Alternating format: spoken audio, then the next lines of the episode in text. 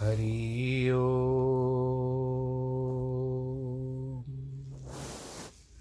हरि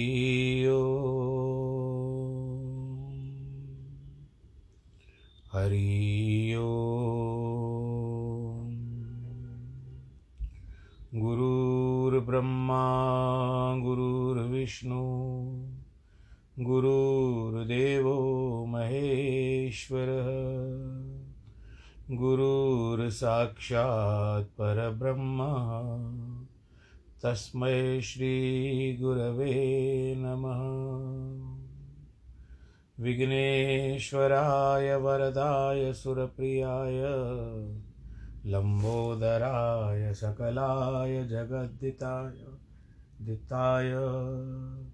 नागाननाय श्रुत्यज्ञविभूषिताय गौरीसुताय गणनाथ नमो नमस्ते।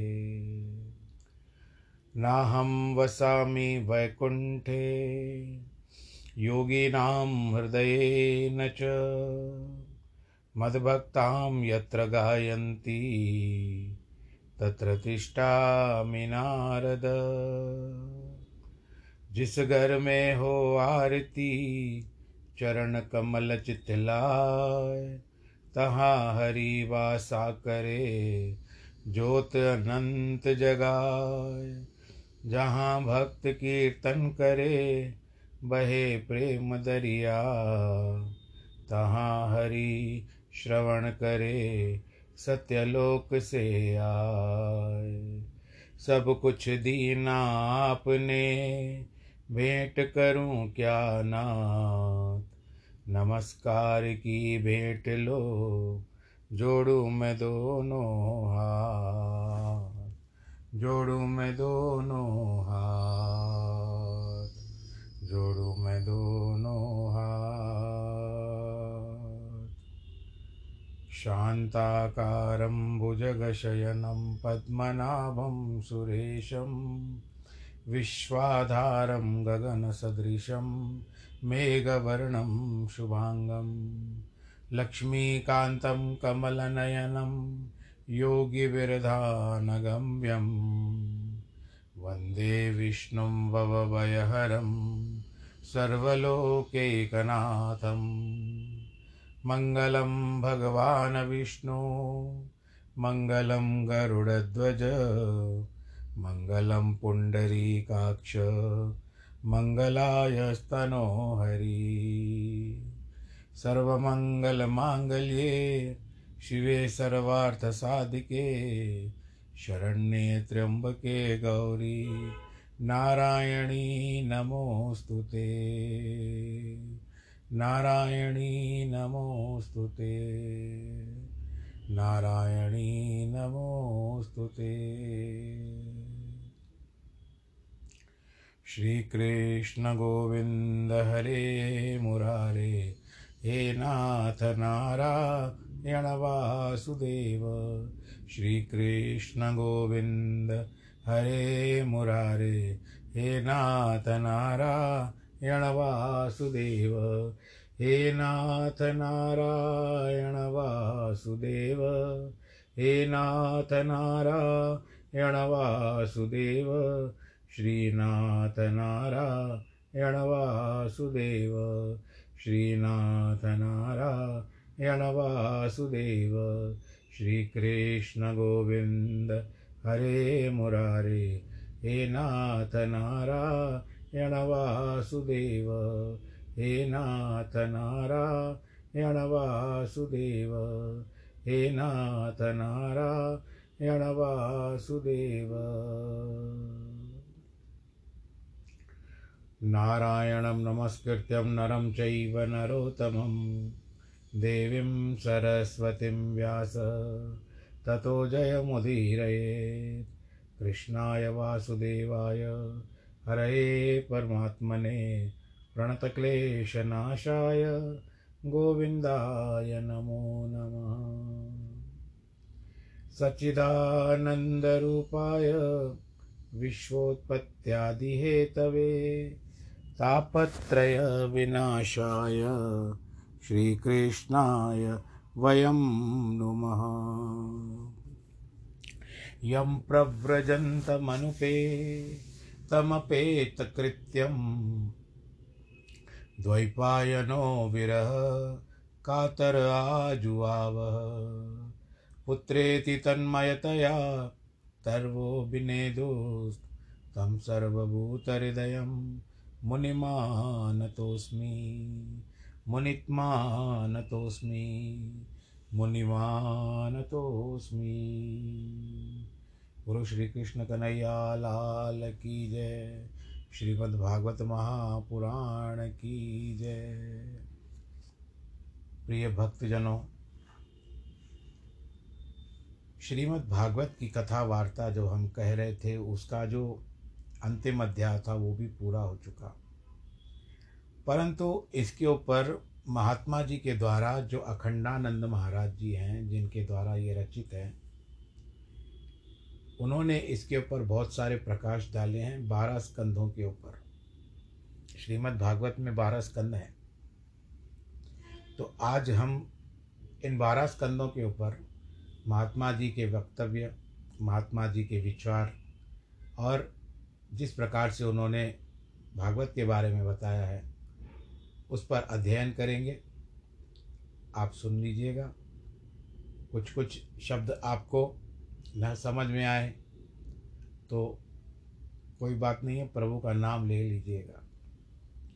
मैं भी प्रयत्न करूँगा, पर कभी क्या होता है, पढ़ने के समय में ना तो कुछ शब्दों का विवरण नहीं दे सकते, उसका अर्थ भी नहीं बता सकते, चलते जाते हैं। चलिए हम इन बातों को सबको छोड़ करके श्रीमद् भागवत पुराण के ऊपर प्रथम स्कंद में चलते हैं। भगवान ही प्रतिपाद्य है। हमारे जीवन में केवल प्रभु का ही अधिकार है। प्रतिपाद वही हैं, ध्यान करने वाले भी वही हैं। इष्ट देवता आप जिसको कह सकते हो। श्रीमद् भागवत पुराण में केवल भगवान ही प्रतिपाद है भग छः होते हैं। ज्ञान, वैराग्य, धर्म, ऐश्वर्य, यश और श्री। ये छह जिसमें संपूर्ण रूप से नित्य निवास करते हैं, उनको भगवान कहते हैं। इस भगवान का प्रतिपाद होने के कारण इस महापुराण का नाम भागवत है। प्रथम स्कंद में, प्रथम अध्याय में छह प्रश्न होने का यही अभिप्राय है। प्रश्न अनेक होने पर भी उनके द्वारा एक ही वस्तु प्रष्टव्य एवं ज्ञातव्य है। सूत जी प्रश्न का अभिनंदन करते हुए कहते हैं कि आप लोगों ने श्री कृष्ण के संबंध में प्रश्न किया है। अतः इन प्रश्नों का ही हृदय पवित्र एवं निर्मल हो जाता है। अन्य पुराणों में समग्र ऐश्वर्य, धर्म आदि भग शब्दार्थ का, जिसके क्रम से वर्णन है, वहाँ यहाँ वे, विविक्षित नहीं है। प्रश्न छः हैं, स्कंद बारह हैं। अतः दो दो स्कंदों में एक एक प्रश्न का उत्तर होना चाहिए। पहले दो स्कंदों में ज्ञान, तीसरे चौथे स्कंद में वैराग्य, पाँचवें छठे स्कंद में धर्म, दो प्रकार का स्थान और पोषण, सातवें आठवें में प्रहलाद, मनु आदि के चरित्रों द्वारा ऐश्वर्य नवें, दसवें, यश एवं ग्यारहवें, बारहवें में श्री का निरूपण है। यही भगवान का स्वरूप और रमण है। अथवा क्रम भंग न करके क्रम से ही ऐश्वर्य आदि का प्रतिपादन किया जा सकता है। इस प्रकार प्रश्नों से ही श्री मद भागवत का नाम सिद्ध हो जाता है। बोलो, श्रीमद् भागवत महापुराण की जय। मंगलाचरण में गायत्री सृष्टि, श्रुति और ब्रह्म सूत्र का सार आ जाता है। भगवान ही सृष्टि करता है। यह सविता पद का अर्थ है। उपनिषदों में भगवान ही सृष्टि का वर्णन है। ब्रह्म सूत्र में जन्मादस्य यत यह सूत्र है, जो कि श्रीमद् भागवत का प्रथम वाक्य है। इससे यह सिद्ध होता है कि वेद, उपनिषद और ब्रह्म सूत्र का जो पर तात्पर्य है, वही श्रीमद् भागवत भी है। विशेषता यह है कि ब्रह्म सूत्रों में जहाँ अधिकारी विशेष के लिए ब्रह्म ज्ञान का उपदेश है, वहाँ भगवान, भागवत में अर्थात अर्थात का प्रयोग किया जाता है। जन्मादस्य यत का उल्लेख है, ठीक ही है भगवान के प्रति उनकी सेवा करने में अधिकार का कोई प्रश्न नहीं उठ सकता है। अपने स्वामी का ज्ञान हो, ये आत्मज्ञान, आत्मा का ज्ञान हो, उसमें अधिकार का क्या प्रश्न है? यही कारण है श्रीमद् भागवत के प्रारंभ में अथार्थ का प्रयोग नहीं है। ये थोड़ी गूढ़ बातें हमको किसने भेजा है? हमको किसने रखा है? आज जैसे बड़ी बड़ी कंपनियाँ हो चुकी है, इन कंपनियों में प्रबंधक होते हैं, जो अपने कार्यकर्ता को नियुक्त करते हैं। ये आप सबने भी देखा होगा। बड़ी कंपनी है, बड़ी फैक्ट्री है तो उसका अर्थ क्या होता है? उनके मालिक जो हैं, उनको दिखाई नहीं देते। दिखाई देते हैं तो प्रबंधक दिखाई देते हैं, या जो सुपरवाइज़र होते हैं, वही दिखाई देते हैं।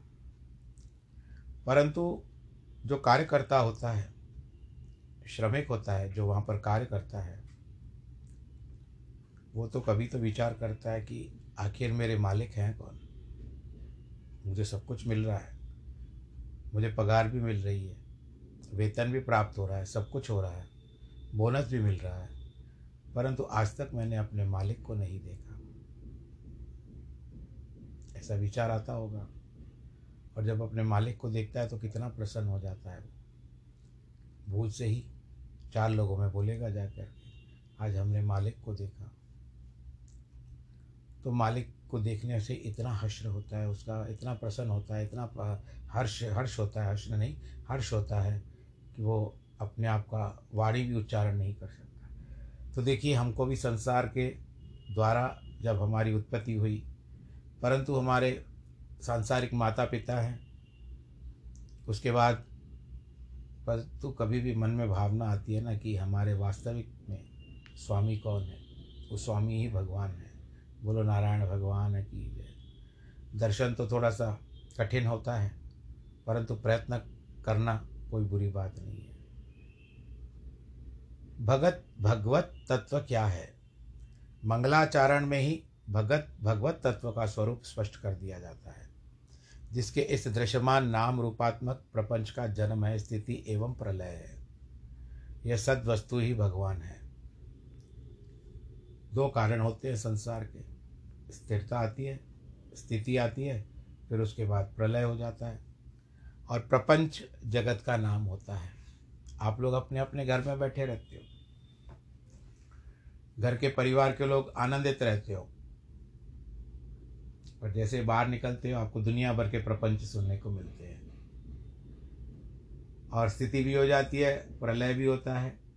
परंतु जिससे सब होता है होता है, वह इनसे विलक्षण है। जगत का जन्म है, सत्य का नहीं। जगत की स्थिति है, सत्य की नहीं। जगत का प्रलय है, सत्य का नहीं। जगत ईर्द है सत्य ईर्द से विलक्षण है। इद, इदम से, यानी यह यहाँ से विलक्षण है। इदम। उसी सत्य से सबकी सिद्धि सिद्धि होती है। परंतु सबके बिना ही सत्य ज्यों का त्यों रहता है। इदम न होने के कारण, इदम का मतलब यह यह न होने के कारण अहम से उपलक्षित हो जाता है। अहम से उपलक्ष होने के कारण चेतन है। चेतन होने पर भी जीव हिरण्य गर्भ नहीं है। उनसे विलक्षण है।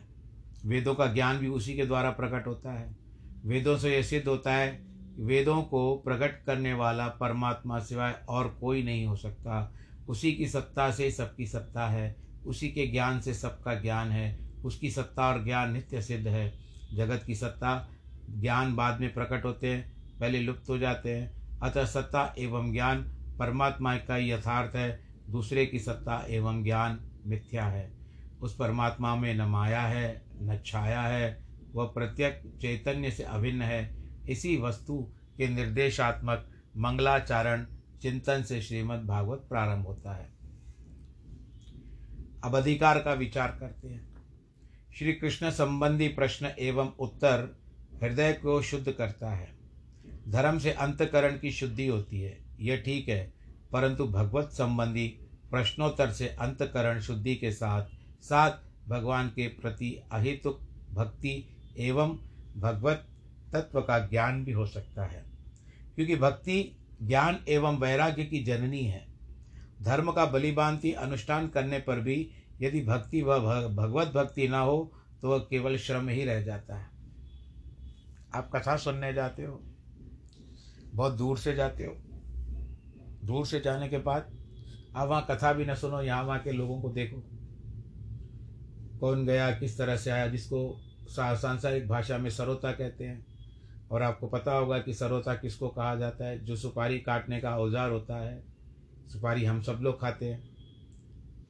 किसी किसी को आदत नहीं है। तो सुपारी काटने का जो औज़ार होता है, उसको सरोता कहते हैं। तो काटने वाला जो अपना हृदय रहता है, उसको कम से कम सरोता के रूप में मत रखो।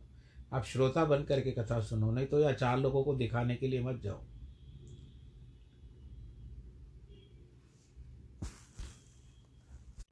तो कथा सुनने का कोई प्रा, प्रायोजन ही नहीं है इसके लिए आप वहाँ पर केवल श्रम करके आते हो। आज लोग चार लोग भी ऐसे देखेंगे या तो वो भाव लेकर के जाते हैं कई कि आज मुझे चार लोग देखेंगे मैं भी कथा सुनने के लिए।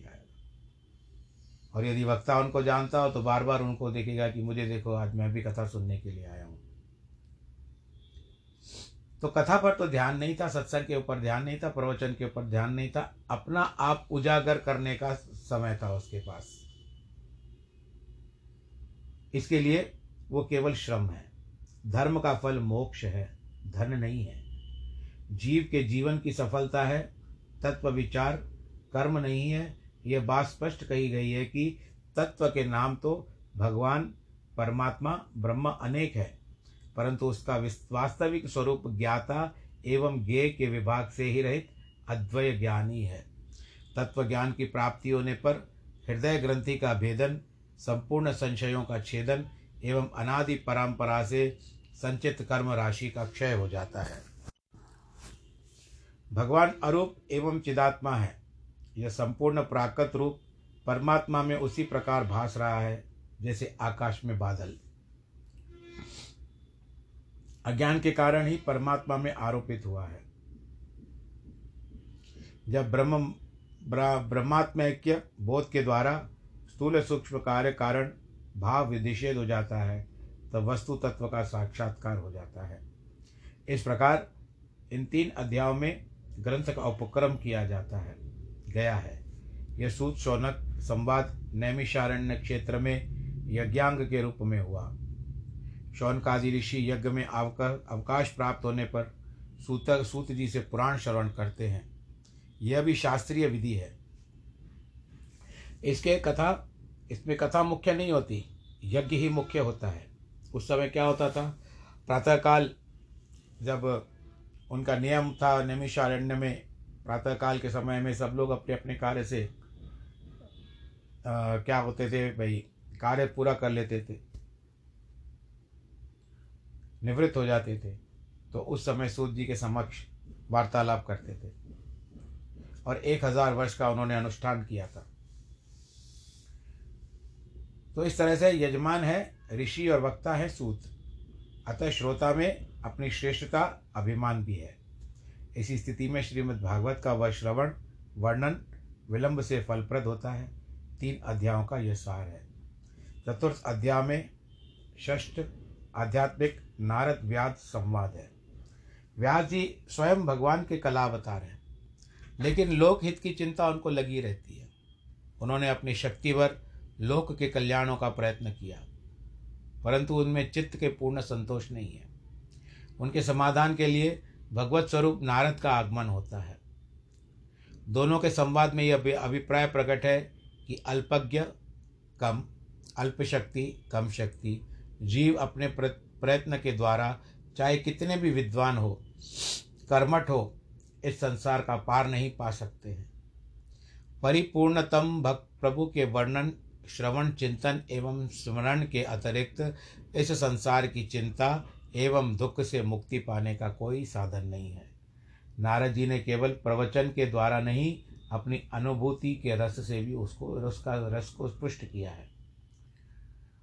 लोक चिंता के कारण व्यास जी को चिरकाल तक समाधि के द्वारा भगवान के स्वरूप, स्वभाव, गुण, लीला आदि का चिंतन करना पड़ा। चिंता की निवृत्ति चिंतन से ही हो सकती है। अतएव नारद व्यास संवाद एक दीर्घकालिक श्रवण, कीर्तन, स्मरण आदि से परि समाप्त होता है। जैसे व्यास को लोक चिंता है, वैसे भी नारद जी को भी लोक चिंता है। वे लोक लोकांतर में पर्यटन करके स्वयं भगवान को रमते हैं।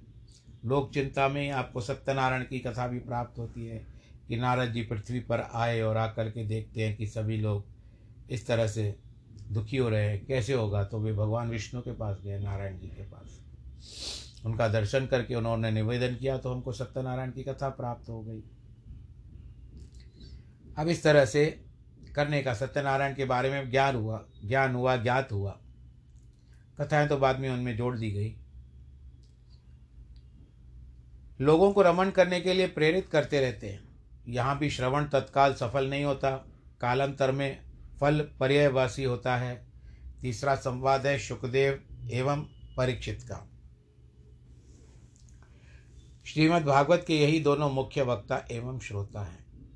बारह अध्यायों में परीक्षित का एवं एक अध्याय में शुक का वर्णन है। परीक्षित न यज्ञ करके अंग में रूप में भागवत का श्रवण करता है, न लोकहित की दृष्टि से। उनमें स्वयं अपने कल्याण की दृष्टि और सत्य की जिज्ञासा है।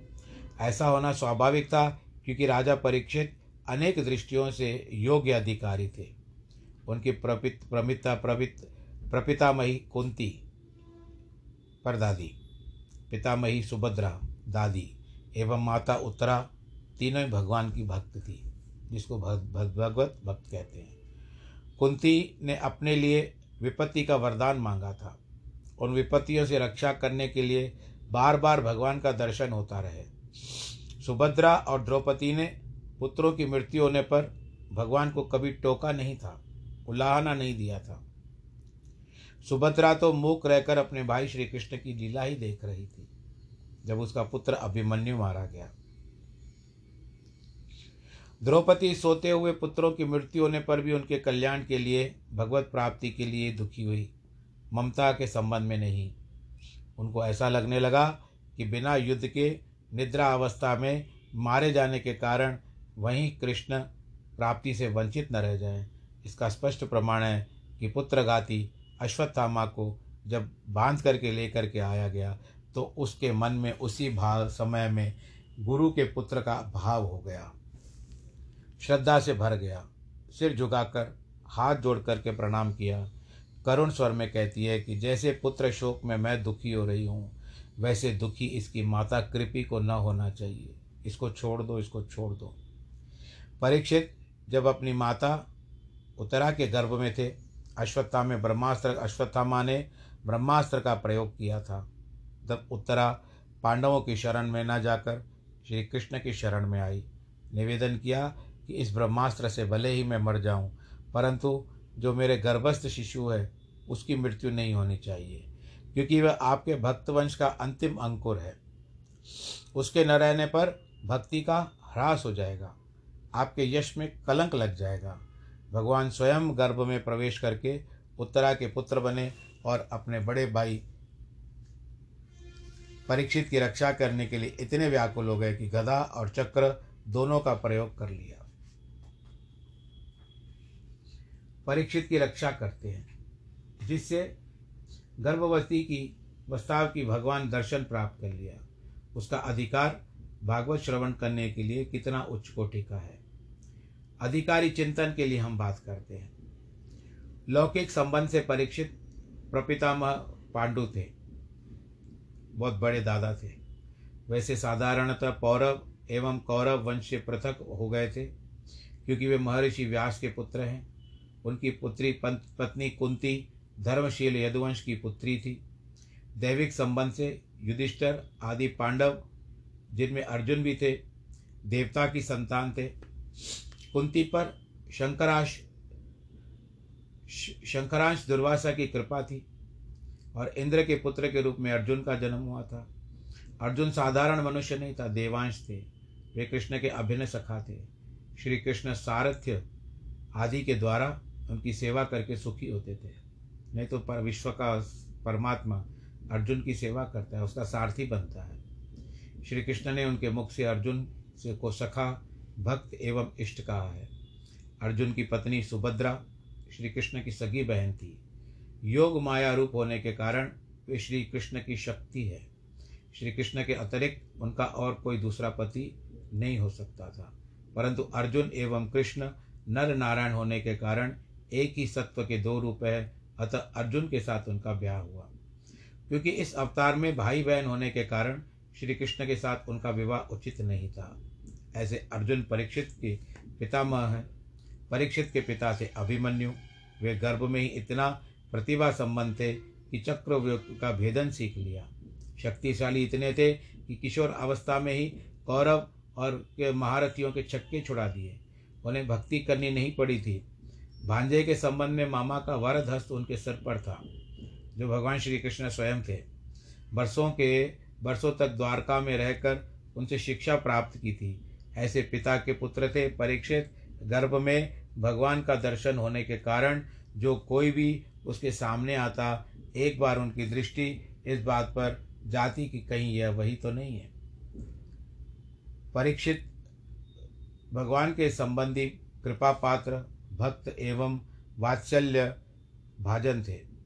उनमें दिव्य दृष्टि स्वाभाविक थी।